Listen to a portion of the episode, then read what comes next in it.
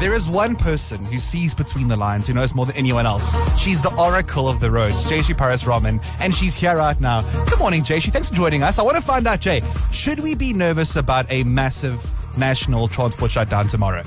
Good morning, Mike, and thank you. We should not be nervous because authorities are on very high alert Okay. and very proactive at the moment. There are those rumors that are circulating on social media and messages going around. Now, let's stick with the facts. The fact is that the National Taxi Alliance has confirmed with us that they will not be participating in any strike tomorrow. Santaco has also confirmed they will not be participating in any strike tomorrow because this also affects their income. Yes. And so they don't want to participate in any strike tomorrow.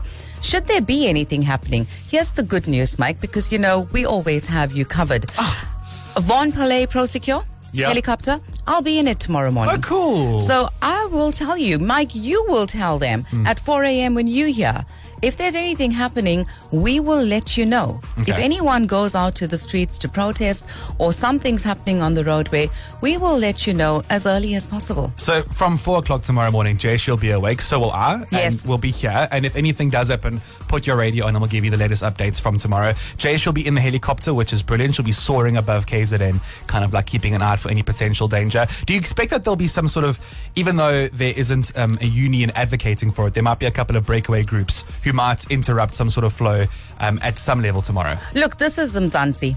And we always have opportunists. Yeah. So yes, I, I would expect that you might have that that protest action breaking out. But the good thing is that we're aware and authorities are aware and we'll let you know and I'm sure those will be put out very quickly and um, we will have that under control.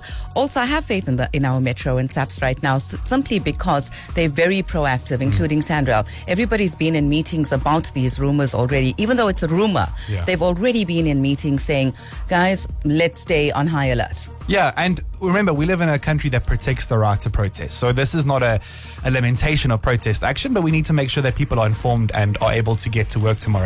It's a massive part of our economy. Now, Jayashree is the person who has always got the insight. Ignore those WhatsApp messages that come from your community group that say forwarded many times. If Jayashree says it is, then it is. So rest assured, everything seems like it's going ahead tomorrow.